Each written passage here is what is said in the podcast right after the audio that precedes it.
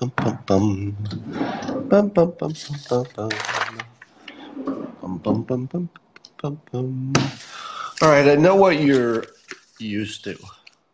What you usually see when you come here to visit me at this exact time every day is you think you're going to have the best time of your day because that's what the simultaneous sip is really every time.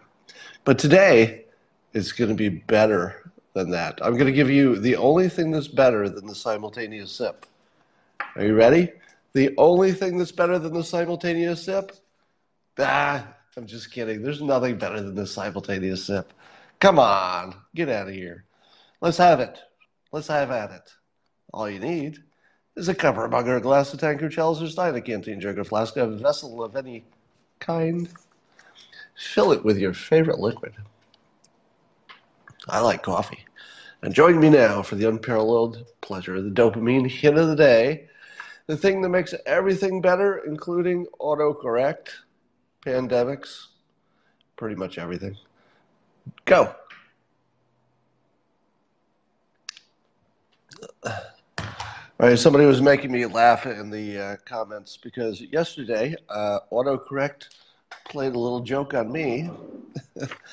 so I had uh, I had author Bjorn Lomborg on Periscope yesterday. Most of you saw it, and when I typed in the title into Periscope, Periscope changed it to Lamborghini. so I can't really edit it after it's published in Periscope. You can change it in YouTube and other places. But in Periscope, you can't really go back and change it because it's like a tweet. So I have somebody on to promote his book, and I, I, don't even get his name right. But I'll correct that now. It's Lomborg, not Lamborghini, it's Lomborg. all right. You probably are all aware that Twitter got hacked. And boy, did Twitter get hacked. Talk about a good hack. I'm kind of, you know, do you ever have that feeling when you hear uh, about a really good serial killer? Um, I'm not proud of this, but every now and then I'll hear a story about some serial killer who, you know, built an underground bunker to keep his victims and he had a plan and he operated for years. And I'll have two different feelings about it. One, well, that's awful. Uh, that's that's the worst thing you know I've heard today. that's that's one feeling, and then the other feeling I get is that's kind of industrious. You know, if I'm being fair, you know, he's not lazy. He's you know he's good at executing a plan. Maybe a systems over goals kind of guy. I don't know. But I'm always impressed when uh, when people put a little little effort into it. All right. Um, and these hackers for uh, for Twitter, they had a really good plan. The plan was, and I guess it worked. They somehow, um, allegedly, we don't know if this part is true yet, but there's some suggestion that they may have bribed uh, somebody within Twitter to give them some access. They took over some accounts, some big ones like Biden, Elon Musk, and then they tweeted from their accounts as if they had been tweeting. And they tweeted that uh, if, for, on behalf of some fake charity, that if you would send them $2,000, no, $1,000 in Bitcoin, you would get back $2,000. Now, I don't know how many people in the world are dumb enough to fall for that, but it turns out it's at least 100. so if you're wondering to yourself, Scott, that you said that was a clever plan? That's not a clever plan. Who in the world would be dumb enough to send a stranger or a strange charity a thousand dollars in the in the hopes that they would send you two thousand dollars back? That doesn't even make sense. Well, it turns out if enough people see that offer, you're going to get a few hundred, and that's what happened. And the the brilliance of the plan is that because the tweeting came from uh, well established accounts that would not scam you, you thought, well, Elon Musk isn't going to you know, run some scam, and Joe Biden isn't going to run some scam in the middle of an election. But there it was. Now, what's interesting is um, you may not know this, but Joe Biden is not actually the only person who's running for president this year. There's this other guy, you've heard of him, Trump. And uh, what does it tell you that Biden was selected but Trump wasn't? now, it could be, it could be that you know, there's a political element to this, but probably not. Here's what I think I think they thought Biden would be more convincing.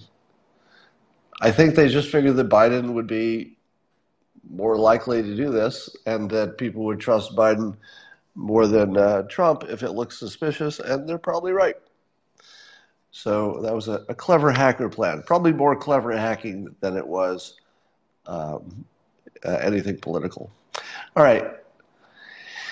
There are news stories about so called refrigerated uh, trucks to put all the bodies from the coronavirus deaths. You've heard the refrigerated truck story before. Maybe it's true this time. Maybe it was true the other time. But what do I tell you about persuasion? I tell you that if you can't make it visual, it's not nearly as good. So compare these two versions of a story. One, hospitals are impacted. They're overloaded. People are, you know, there's lots of pressure on them, etc. All right. So that's sort of the generic conceptual description of what's happening in the hospitals, compared to uh, three refrigerated trucks pulled up to hold all the bodies. Right? Those are not comparable. One of them is a movie because you can actually see the trucks pulling up in your head. That's that's persuasive. If you can see it as a movie, you're already half persuaded if it's a concept, your brain doesn't hold it. It doesn't stick to things as well because you want to activate your visual part of your brain to, to get something done.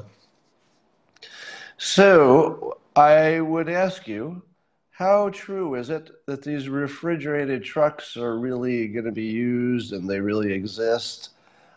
I think in, in today's world, you just have to doubt that. That doesn't mean it's untrue. If it turns out that they're really used, that would be terrible and and I would say, oh, well, okay, well, that's that's what they reported. But you have to at least put a little bit of skepticism in this story. I don't know how much. 25% minimum, I would say. I would say dial up your skepticism to at least 25% on the refrigerated corpse trucks, which might be totally real, 75% chance, but eh, I don't know. Um, I am amazed and agog. I don't know what agog means exactly, but I think I'm agog. Alexa, define agog. As an adjective, agog is usually defined as defined as excited by eagerness, curiosity, eagerness and curiosity. Yes. Okay, okay. All right, that's enough. Calm down. All right. Uh, with eager curiosity, uh, I look at these stories about uh, that they seem to be settled now. So apparently, gun purchases are way up. and in the past, when there have been gun purchases, because you know whenever there's a big story in the news about any any kind of upheaval in this country, there there always are more gun purchases. But in the past, apparently, those gun purchases were primarily uh, they were primarily for people who already own guns. This time, 40% of the gun purchases are people who never owned a gun before. 40%. what does that mean? 40% are new gun owners. Somebody asked online, um, somebody asked uh, how many of them were Democrats. I would also ask how many of them did not answer a poll. um, but here's the part that's amazing the, the gun debate is just over. But there are no stories about the gun debate being over because it would be kind of embarrassing.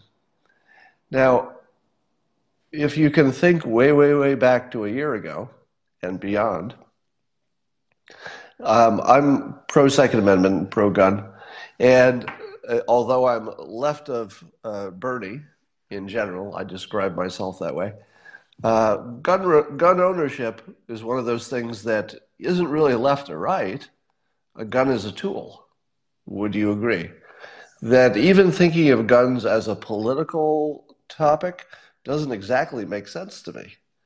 Because I don't think that my, my hammer or my saw are political, right?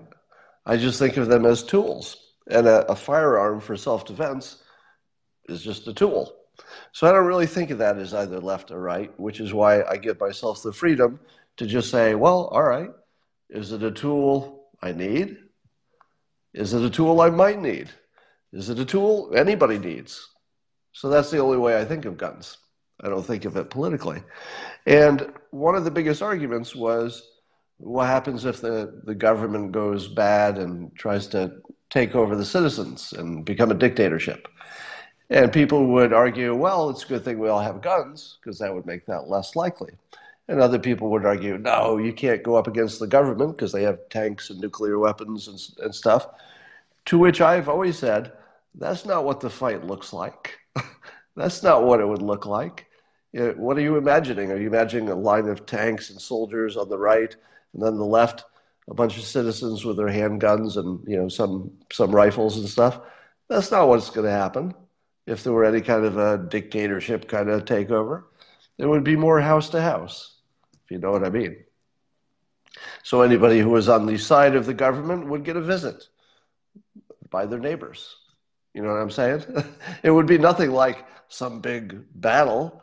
It would be, let's visit your neighbor because uh, your neighbor uh, has a family member who's on the dictator side. That's what it would be, and and that would be enough to keep the dictator in control because the citizens would would have just too much power. One of the things I had not specifically thought of, but now you can't unthink it, is what happens if there's a civil war that just comes from the citizens themselves? Because that's sort of the the feeling that you're getting with these protests is it's, it's approaching something like a civil war. My opinion is it's not, and that your your feeling about it is way overblown, but it feels like that. And uh, anybody who's lived through this period is done with the the gun conversation. It's just over. And I don't even think I would address anybody who wanted to talk about it at this point. It feels like it is so off the table that if somebody said, Scott, do you want to come and represent one side in the gun debate? Here would be my answer. What gun debate? What gun debate are you talking about? Oh, you mean in the past? Do you have a time machine where I can go back in the past and have a debate back when there was actually something to debate. There's no longer a debate. this ended it. But the other one that that may have ended recently in a very quiet way is climate change. Have you heard of climate change? Climate change just got a little uh, gut punch by Joe Biden being in favor of nuclear energy. Do you know who else is in favor of nuclear energy? The Trump administration and the, the Department of Energy working quite aggressively for nuclear energy. Do you know what everybody who can actually do math and science, do you know what they think is really the only way you're going to get to some kind of a uh, no carbon situation? Nuclear, pretty much. I mean, everybody's in favor, I think, of doing more research and if you could figure out you know better batteries or better energy or something sure. Sure. Everybody's in favor of that. But at the same time if you're not doing nuclear well you're not trying that hard. You're not really serious. So i think the the climate change argument just sort of disappeared and it, it got attacked from two different directions in a very important way Direction number one is what are you going to do about it? right? So there's so how bad is it and what are you going to do about it are the two questions about climate change. Would you agree? How bad is it? What are you going to do about it? The what are you going to do about it apparently is roughly the same on the left and the right. Right? Because Biden did not take the extreme Green New Deal stuff like getting rid of airplanes. He just made some aggressive goals that are you know so many years in the future that you don't even care about the deadline. It doesn't even mean anything so far in the future. And it's just not that different the way it feels from what the Republicans are already doing. Now, sure, there might be some more investment in green stuff, but I don't know. Has anything, has much come out of it yet? I, am not sure that the citizens will see much of a difference anymore. But here's the other part. So that's that's the what do you do about it part. The other part is the how bad is it, which you know drives the what do you do about it. And that's where I think these two books that I've talked about this week, you know, Bjorn Lomborg's book, and here's the important part. And uh, this is the same with uh, Michael Shellenberger's uh, book, um, Apocalypse Never, which I talked about earlier. Both books are in the same, let's say, family of criticism, which is yes, humans are warming the earth. So both of them start with that assumption. This is a big deal. They start with the assumption that, yeah, it's true, humans are warming the earth. But then they make a far stronger argument, both uh, Bjorn Lomborg and Michael Shellenberger. both of them with new books.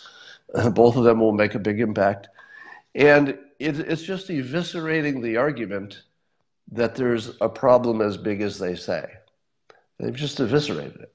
And as long as these two books are out there and people like you are willing to tell people, hey, check out these books, you're really completely eliminating the how big a problem is it part of the equation. At the same time, you're saying it's not that big of a problem if we do everything right. And by the way, we're doing everything right because we kind of are, which is pursuing every form of energy fairly aggressively is exactly what you should do, every form of cleaner energy. So I would say that climate change just went from the biggest problem in the world to oh, that looks like that's heading in the right direction. So a lot of the a lot of the energy is just going to come right out of it, I think. Um, education is continuing to evolve, and I'm loving the conversations uh, where people are really starting to, let's say, they're trying, they're picking it apart to redesign it. A lot, a lot of us are doing that in our minds, but there are uh, no doubt lots of people working very hard to figure out which part of the education is the important part, which is really an interesting process, isn't it? If you think that the education system just was you know, designed hundreds of years ago and just evolved a little bit, and is still basically reading and writing and sitting in a classroom and listening to a teacher. And the fact that we're picking that apart now and saying, all right, throw away all the assumptions. Maybe it doesn't need to be a teacher. Maybe they don't need to be in the same place. What about these classes? Do you need a college education? Ivanka says companies will cha- train you to uh, do the specific job. So having everything in question about maybe the most important thing that society does, which is educate, because everything everything good follows from that, right? You know, once you get your people up to speed, good people create good outcomes.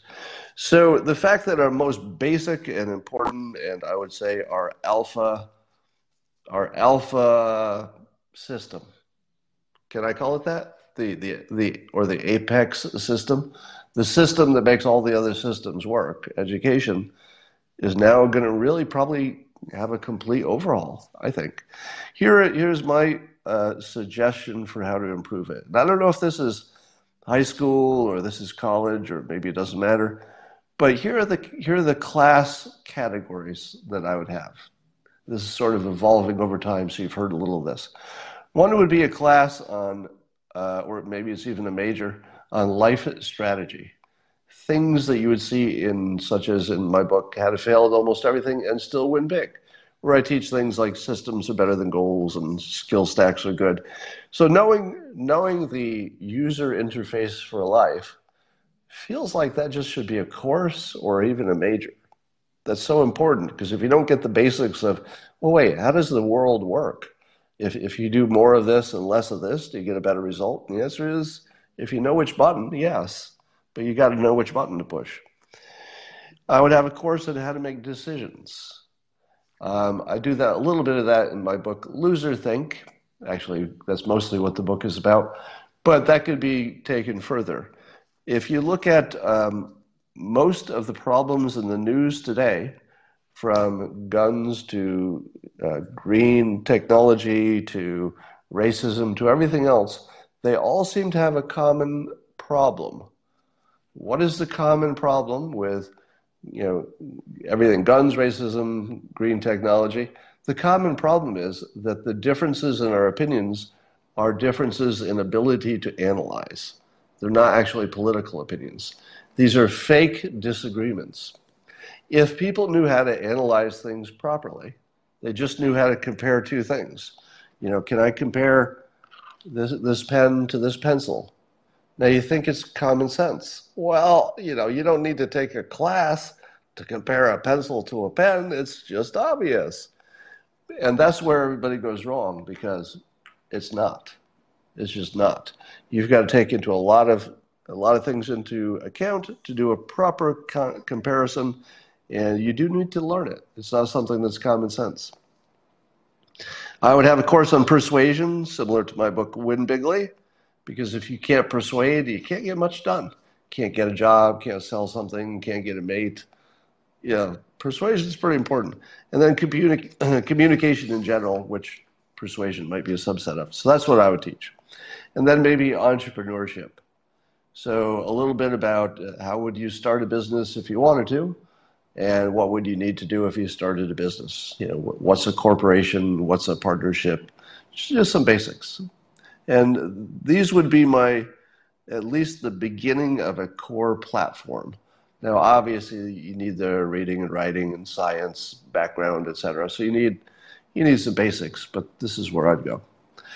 Uh, here's a little thing that you don't learn in school, but look, just consider, if you will, I'm going to give you a little tip on one topic that is not covered in school. And yet, it could be one of the most basic, important skills that a person can have.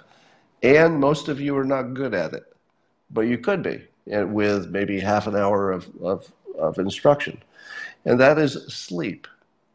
Sleep should be considered a skill, not the default condition of your body when it's night and you're tired. We kind of think of, of sleep as just the thing that sort of happens at night and how hard is it, you know? There's no skill involved in sleeping, but there is. Now, there may not have been skill involved in sleeping in the past because it was a simpler world and things weren't complicated and maybe it was different. I don't know. Maybe people didn't drink as much coffee in the caveman days.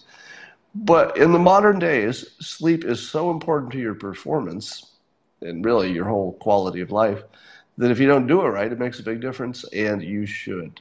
Now, I've given you sleep tips before, but here's a new one. And this won't work for everyone.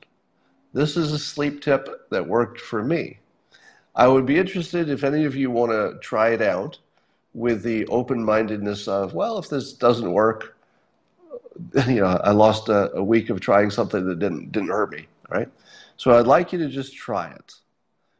But you know, some of you this won't work. Uh, you'll know if you'll know if you're one of the people that it works for. It goes like this: If I go to bed and I can't sleep because I'm just too wound up, here's what I tell myself. You probably tell yourself, or the average person would say, darn it, I can't sleep. I can't sleep. What happens when you tell yourself over and over again you can't sleep? well, it doesn't help. It doesn't help. So that would be a bad mindset. Let me tell you what I do. When I can't sleep because because my body is just wound up and uh, I'm not ready to sleep, I tell my body that I didn't work hard enough that day. Now, your immediate reaction should be, uh, why does that work? How, you need a little more explanation, right? It goes like this It helps me not a bit that night. So that night, I'm just going to struggle to fall asleep. So that tip doesn't help me one bit the day that I say it to myself. I didn't work hard enough. But the next day, it's like seven o'clock at night, and I'll say to myself, ah, I have not exercised today. I got busy, I wanted to, but I didn't.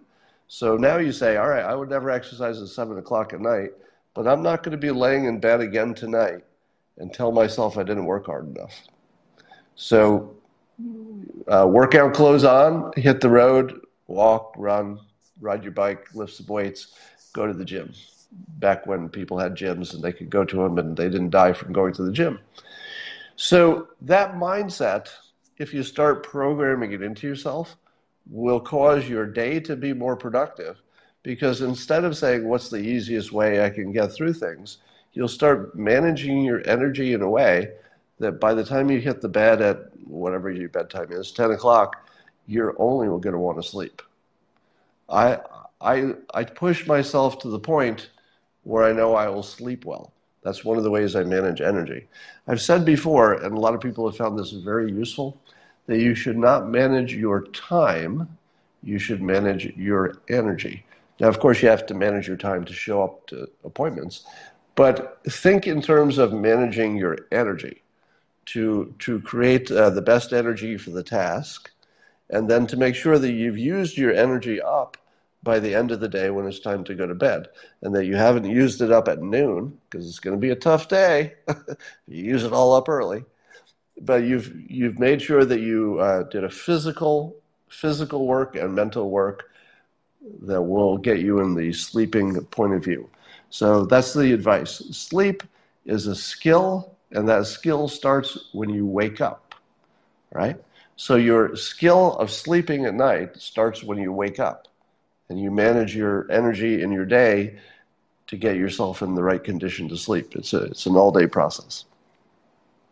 So if anybody tries that, let me know if it works for you. I think it's the kind of framing that will appeal to some kind of uh, mindsets that are already already in, in place. It won't work for everybody.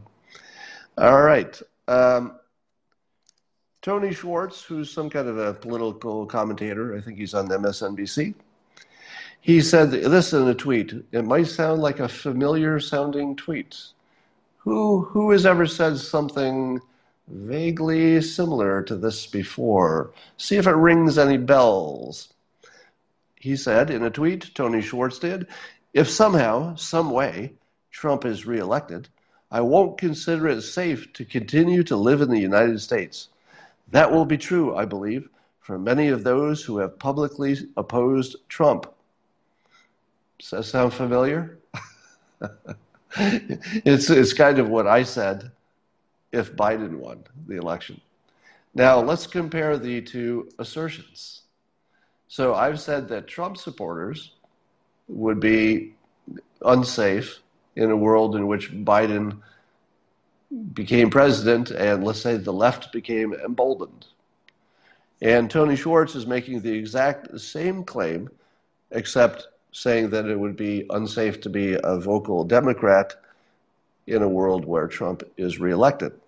Which of those claims seems more true? Would it be more dangerous to be on the left or more dangerous on the right if you're not the one whose uh, preferred candidate is in power.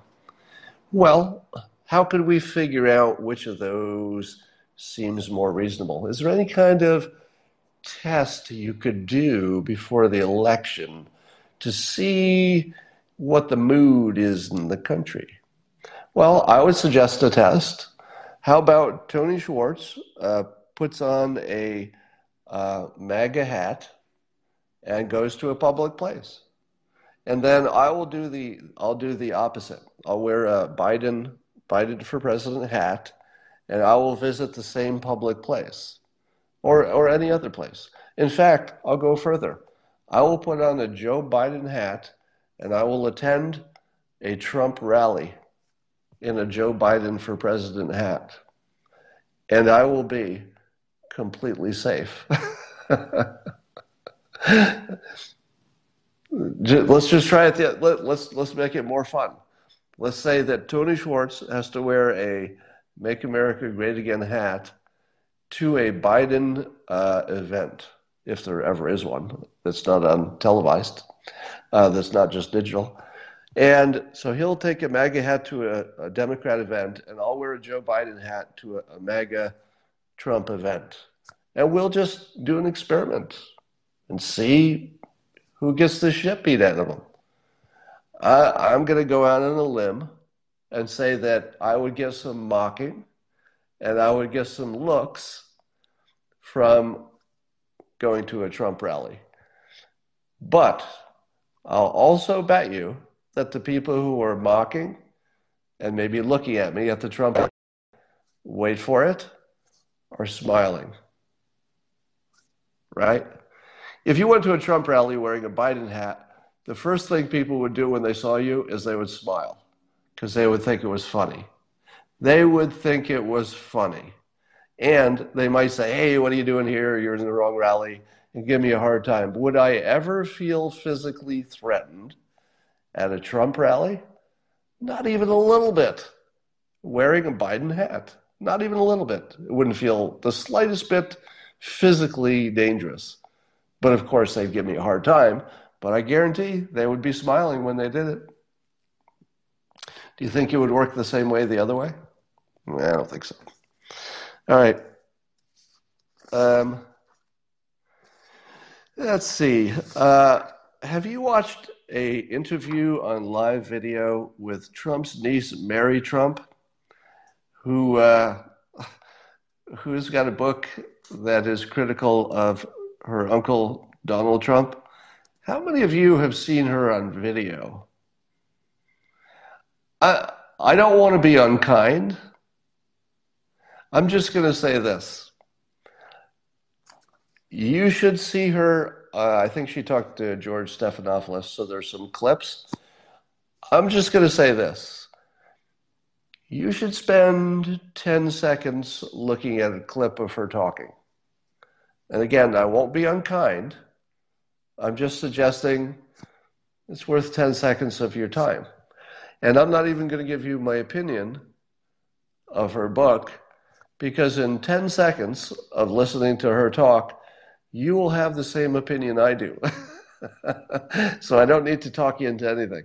Just spend 10 seconds, see if you can get the vibe of what's going on here. See if you can just get a feel for the person. And then you're going to have the same opinion I do, and I'm not even going to state it. Brad Parscale apparently has uh, been replaced as the head of the campaign for Trump. We don't know what is behind that, but if you believe rumors on on uh, Twitter, there might be some personal relationship situation going on there, uh, not between Trump and Parscale, but there, there might be something personal going on, and one wonders how that. That especially wonder when there is this suggestion, and I don't know who put this idea into the public's mind. Can somebody tell me where did this idea come from? Like, why are people even thinking this?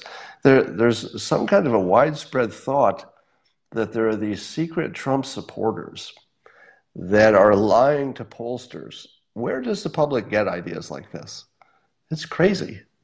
Oh, wait, I might have been part of that. Um, and this is how uh, this is how CNN uh, writes a headline for a story about the the belief by uh, belief by voters that there are shy Trump supporters. It's called 2020's latest boogeyman: secret Trump voters. 2020's latest boogeyman. So I guess that means that if you're a Democrat, the Republicans are trying to scare you by telling you that there's this boogeyman in the form of these hidden uh, Trump voters that are going to get you. They're going to get you.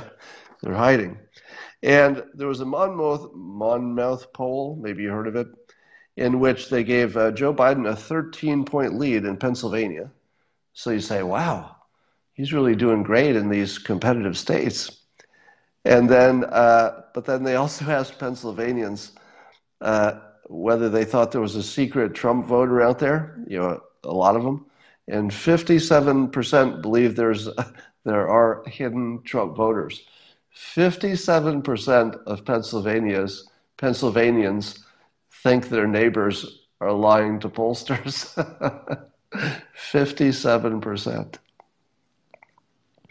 But then CNN, after giving it a, a headline calling it a boogeyman, which would suggest it's not real, uh, further down in the story on their website, they say the idea of, quote, secret voters is not entirely far fetched. In the aftermath of Trump's 2016 win, one study suggested, quote, the people who kept their vote a secret overwhelmingly voted for Trump. Did you need to see a survey to tell you that the people who wouldn't tell you who they were voting for voted for Trump? look at all the uh, look at all the undecided voters. How many undecideds are there? Or let's say independents. Because independents are really fake undecideds. They're really decided, they just pretend they're not. Um, somebody says 43% of Pennsylvania voters are poorly informed. That sounds about right. Anyway, uh, we'll see how big that boogeyman is. Because, uh, you know, I, I can't get past this. See if I'm on the wrong page with this.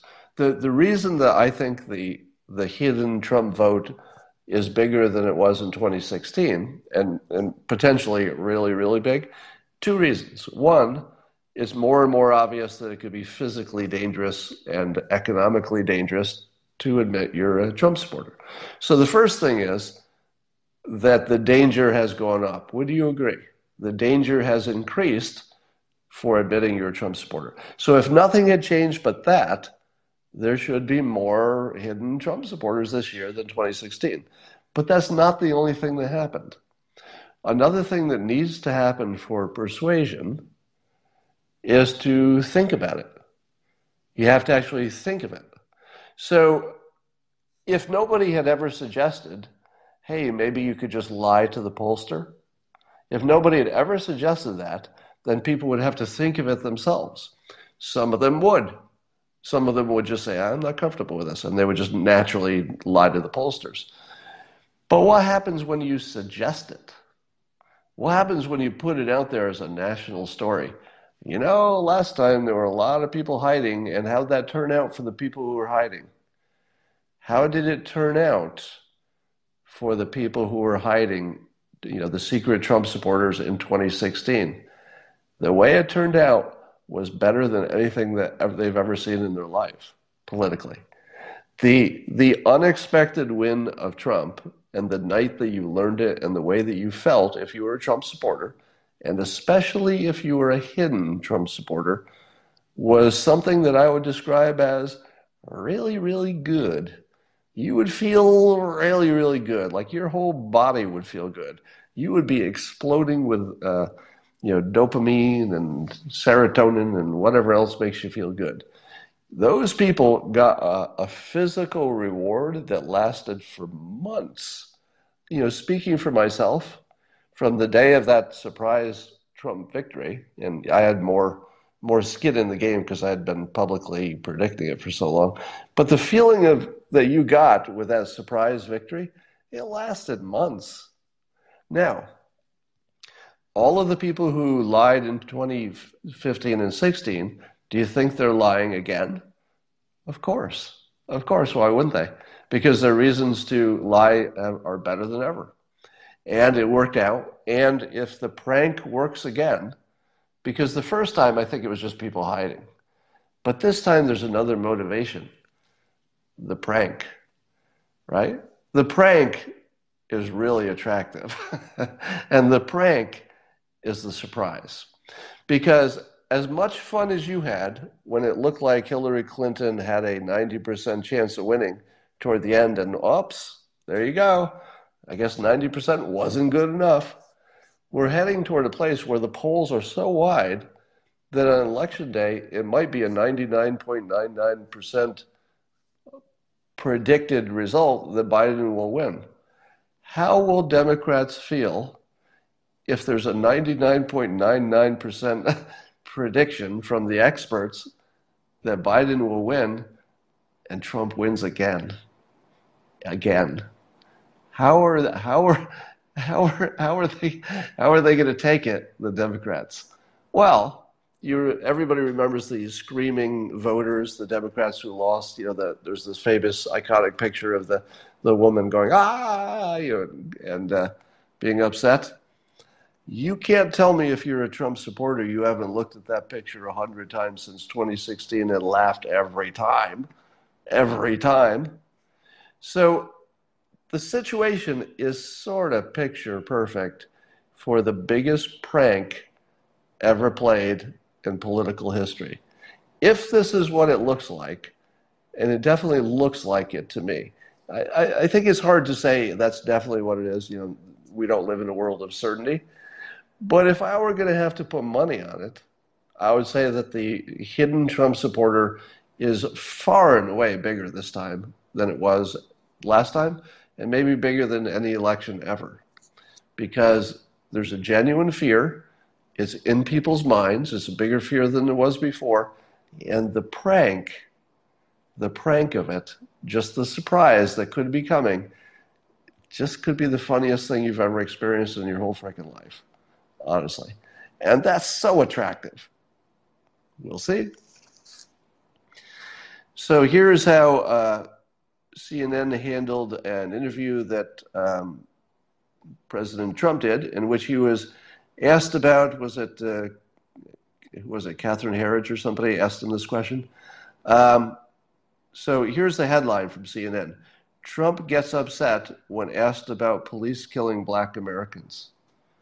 What what would you think the story's going to say if the headline is Trump gets upset when asked about police killing black Americans. Doesn't the headline suggest that the president doesn't care about police killing black Americans? Doesn't it feel like they're, they don't say that, but the way it's phrased is sort of suggesting that they can tell his attitude and that he doesn't really care about black people being killed by police. But is that what happened? Well, let's talk about what actually happened. So during an interview, this is from CNN, with CBS News, uh, President Donald Trump responded to a question about why black Americans are still dying at the hands of law enforcement by saying, quote, more white people are killed by police, and calling the question terrible. Now, of course, they took him out of context so that you wouldn't know exactly why he was saying the question was terrible. It's a little unclear. So they've, they've mucked up the their description, so you don't know what he was really getting at. Right? They just took the meaning out of it and put their own meaning on it. Now, if you saw live, what he was getting at is that the terrible part is that you would focus on only the deaths of one group of people when the larger group of people were white. Is that an unfair thing for a president to say? Maybe we should focus on the largest group of people who are getting killed, not the smaller group or maybe we should at least include the larger group in the conversation. He didn't say you should focus on the larger group. He said it should be in the conversation, which is completely fair. So, how did uh, Kaitlan, whatever, uh, on CNN report on that? She summed up the piece because it was part of a video package on Jake Tapper's show. Uh, and she sums it up by saying that uh, Police kill uh, black Americans at a rate of 3.5 times more than whites. Is that true?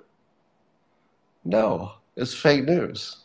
Because she does the same data analysis mistake that caused all the protests. It's the same mistake.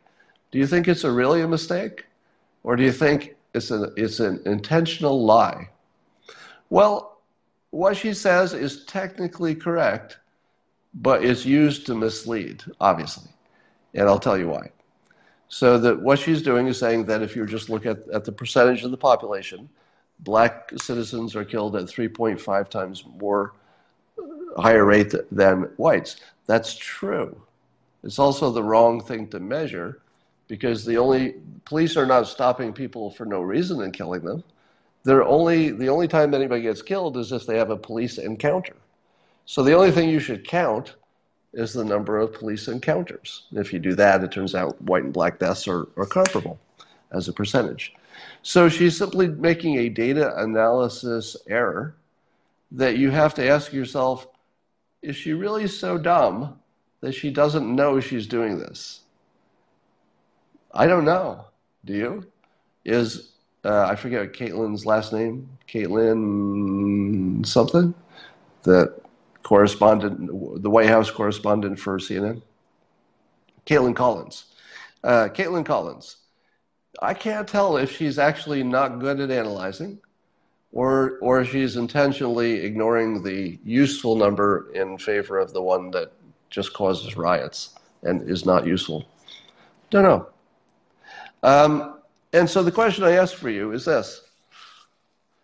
You know, we're, we're big on free speech and should be. but doesn't this get really close to shouting fire in a uh, crowded movie theater? So you know the old uh, the old saying that we have freedom of speech, but you still can't yell fire in a crowded theater because that kind of speech would certainly cause people to be hurt. You know, as they try to get out of the theater and there'd be pandemonium. So if we take as a standard that you have complete freedom of speech unless unless it's going to immediately cause people to hurt themselves, that's sort of that where we draw the line. No, no, no. You can't. You can't do something that people are going to get killed. That's that's not the free speech we're talking about.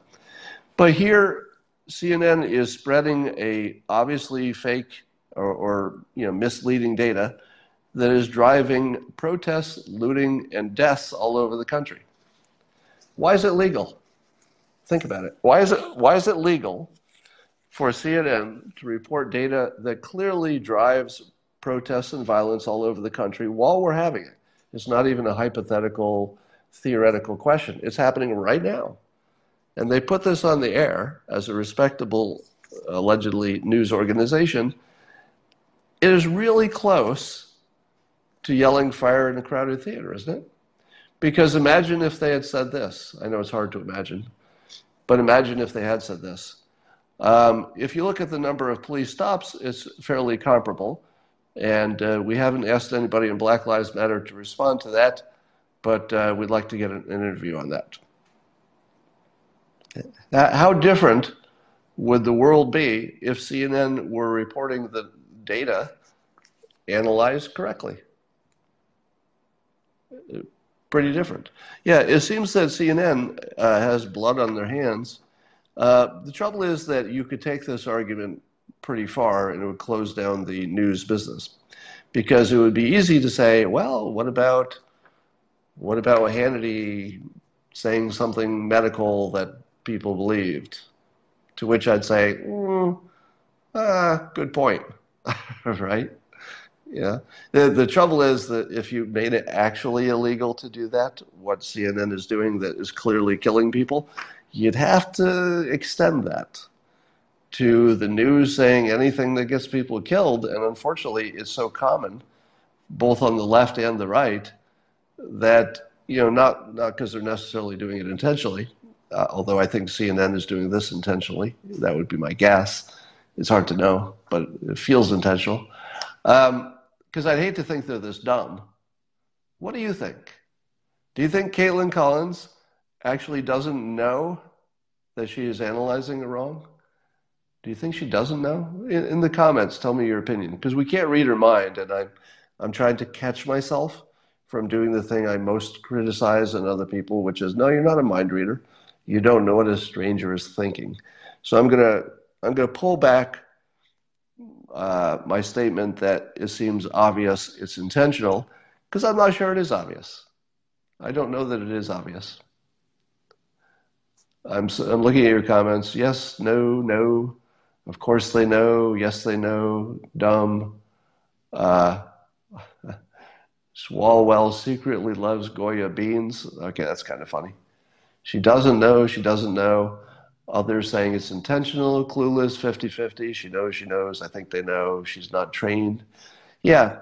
So she may not have the type of uh, analytical background necessary, but I wonder if she's ever even heard the argument. Because I even wonder that, don't you? I, it makes sense that people who only watch CNN don't see the arguments on Fox, but do the commentators and the professionals who actually work there, do they also not see the argument on the other side? They somebody says she has a boss. That's true. Yeah, Kaitlan Collins has a boss, and CNN, you know, is coordinated enough that if anybody at CNN knew it was wrong, she would hear about it, right? if anybody at CNN knew that number was wrong, they'd tell somebody else and say, hey, hey, I heard you say that on the air. You should correct that. So does nobody at CNN know that's wrong? yeah, that, that would be a bigger reach, wouldn't it? All right, that is what I have to say for today. I would like to give you a little uh, a little encouragement.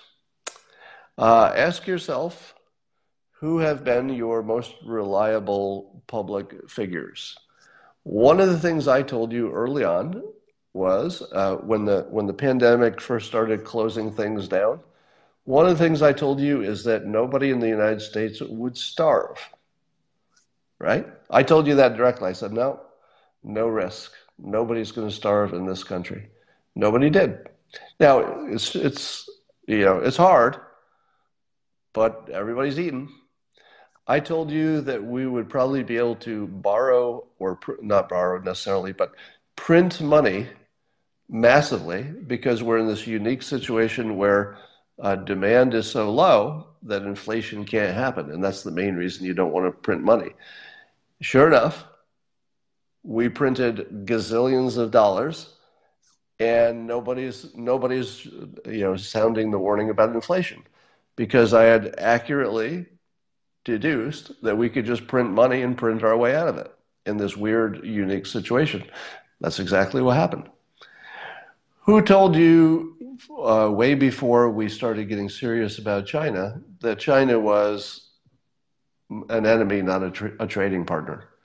I did. I told you that two years before it became obvious to basically the entire United States. Who told you that when the recovery started, the economic recovery, that it would be faster than the experts predicted? I did. I, the president did too. But I told you clearly and often when the recovery starts, it's going to be impressive in a way you've never seen before. It'll be it'll be jaw dropping, and it is, right? So when you were following me in the in my, when I was doing my evening uh, periscopes, a lot of what I was doing is trying to um, try to talk you off the ledge that things aren't as bad as they look. And, I, and the reason I'm pointing this out is not just to brag, although bragging's good I'm never I'm never opposed to bragging. if you ever say, if you ever hear me say anything like that, I would be lying. Um, I do think that it is functional and useful for people to, especially in the public, to tell you what they got right. As I get things wrong, I'll tell you that too. I'll probably spend less time telling you what I got wrong. Why wouldn't I? Um, but but but think about that.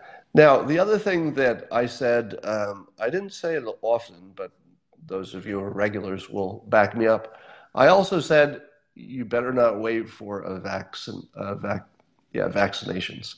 You better not wait for medical science because I don't think you're going to have a, a, vaccination, you know, in time to save the economy, et cetera. And then we're just going to have to live with the virus. And it looks like it. It looks like the situation is we're simply going to have to adapt to living with the virus until who knows, you know, maybe it's a year and a half from now when we've got something. So, yeah, the stock market's at an all time high. And here's the other thing which I predicted. It'll take a little bit longer for this to unwind, which is the total shaking of the box of the economy and the rethinking of everything from education to the food supply to really everything. Uh, the rethinking of all that will actually be an economic stimulus because it creates all, all kinds of new businesses to wind up, et cetera. Um, so I think the economy is going to be a good spot. I think that um, there really isn't much option except to live with uh, a grotesque amount of coronavirus deaths. And we're just going to deal with it because we're at war we're at war with the virus, and it's the weirdest kind of war because the civilians are all in, and the and the most vulnerable among us are on the front lines in a sense because they have the, the most vulnerability. So somebody says it's too soon to tell about inflation. That is correct. You, you always have that risk of future inflation. But I'll, let me say this as clearly as possible. If we get to the point where inflation is a problem, we've really done well. Yeah. Now, Mo- Moderna has a uh, vaccine uh, that they think will work. Looks promising. Need a little extra testing. We'll see how that goes. Fingers crossed. And uh, the election will be the end. I don't know what that means. Oh, and, and you mean if a uh, Democrat gets elected? Yeah. So let me update the slaughter meter. The slaughter meter is at 100%. Uh, if nothing changed between now and election, uh, the slaughter meter says there's 100% chance of Trump being reelected. But of course, lots of things will change. So it's not a prediction. It's just a fun little point in time that says unless something changes, but it will change. We the last time, I mean, I started doing the slaughter meter always with the the caveat that until something changes, and it will, before the coronavirus. I mean, really, uh, it was so obvious that there would be big things between you know, now and November, but I didn't think it would be that big. Um, why should we have to live with the deaths? Other countries are managing it much better. Uh, let me answer it this way. Those other countries that have gotten it under control, it's not going to stay that way. There is no scenario that anybody can think of in which the countries that get it under control don't lose control of it pretty soon. You get that, right? If any country got their uh, infections down to zero, they would also have to close all travel. It's the only way it would stay to zero. And the first thing you do when you're, you know, when you get it down to zero is you say, hey, let's open things up. If there's any international travel, the odds of all the countries getting the infections under control is zero. There's no chance. There's, there's no plan. There's nobody has a, a way to do that. Nothing. There's nothing you can do. All right, so slaughter meter at 100% until something changes, but you know it will. And that's all I got for today, and I'll talk to you later.